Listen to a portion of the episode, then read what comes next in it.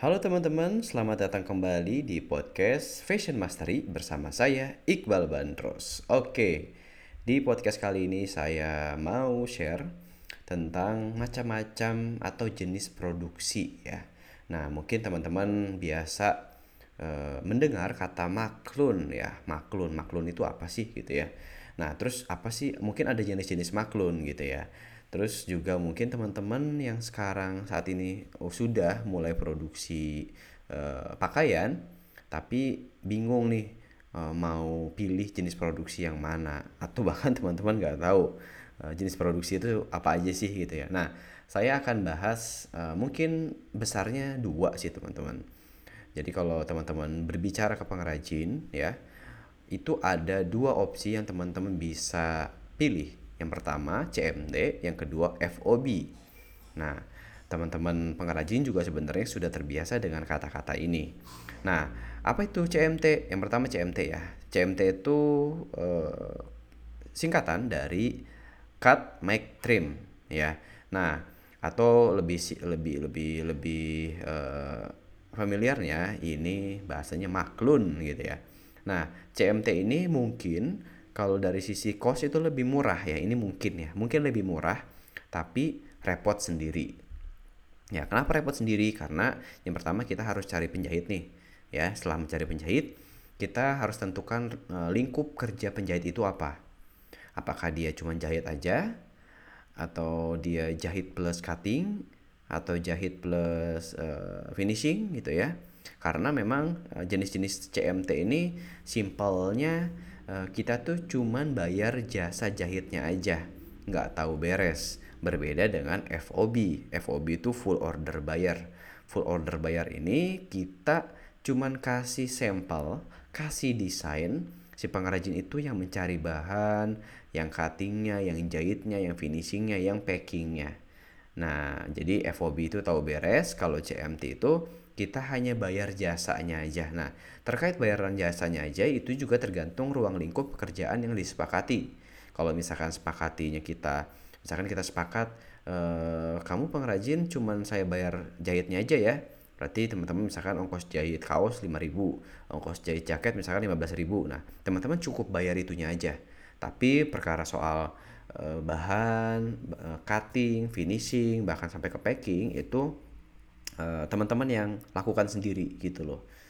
Karena ada juga yang jenis-jenis CMT ini banyak. Misalkan sepatu teman-teman cukup uh, apa sediakan bahannya terus uh, yang mengcuttingnya itu si pengrajinnya yang produksi pengrajinnya kemudian datang ke kita itu cuman bentuk sepatu aja belum dikardusin. Nah kita yang nge-packing kita yang nge-finishing gitu ya.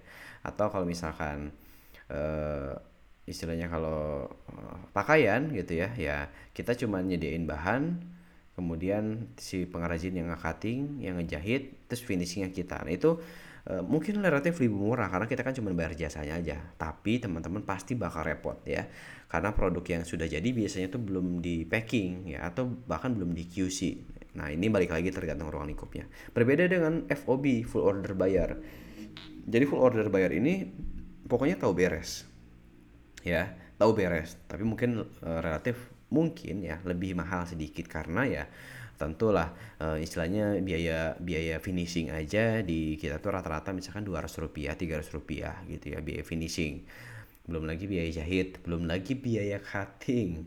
Uh, terus biaya apa lagi? Banyak lah biaya biayanya tapi kalau saya lebih suka FOB ya terutama untuk yang ya masih kecil-kecil gitu. Tapi kalau untuk yang besar biasanya uh, CMT karena uh, dia biasanya PO PO uh, bahan langsung ke pabrik.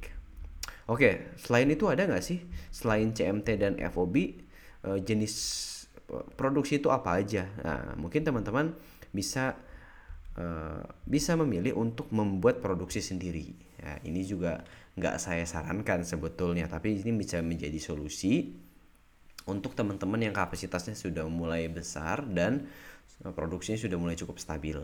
Nah, kenapa saya nggak sarankan? Karena ya teman-teman tentu harus menyiapkan tempat produksi. Teman-teman harus membeli mesin, ya. Terus teman-teman harus rekrut penjahit. Karena rekrut penjahit itu bukan kayak rekrut uh, admin kayak rekrut CS ya rekrut penjahit ini sekarang susah teman-teman apalagi yang berpengalaman dan yang rapih ya terus juga yang menjadi uh, kesulitan ketika kita memiliki produksi sendiri atau konveksi sendiri adalah menjaga kestabilan order. Karena kita sulit untuk merekrut penjahit kalau orderannya itu nggak stabil maka penjahit itu nggak betah. Jadi nggak heran kalau penjahit A bulan depan ke penjahit B bulan depan lagi kerja di penjahit C gitu. Karena nggak loyal. Kenapa nggak loyal? Karena orderannya nggak stabil ya. Berbeda dengan bisnis bisnis itu harus bertumbuh terus ya. Tapi kalau penjahit kalau uh, produksi itu nggak bisa teman-teman tiba-tiba naik uh, hari ini 1000 besok 500 besok 2000 itu nggak bisa. Karena jahit ini soal SDM soal orang soal kapasitas. Jadi uh, yang baik adalah jenis produksi yang stabil. Sekarang 100 besok 100 besok 100 100 100 sampai 100 sampai sebulan itu 100 gitu. Jadi pengrajin itu lebih baik seperti itu daripada naik turun ya karena uh, istilahnya si pengrajin ini nggak ada jaminan besok ada kerjaan atau enggak gitu loh. Makanya karena si pengrajin ini kan bayarnya itu per uh, per pieces per pieces eh, sepuluh ribu per pieces lima belas ribu gitu ya.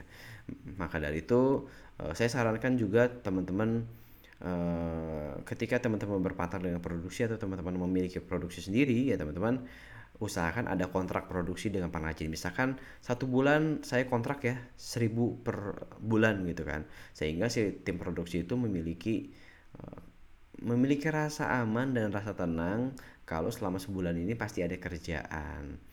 Nah gimana kalau misalkan kita udah kontrak uh, seribu piece gitu ya uh, tapi barangnya nggak laku? Nah itu gimana tuh? Ya pecat aja marketingnya. Berarti marketingnya nggak bagus sih gitu kan? Nggak bisa ngabisin barang gitu.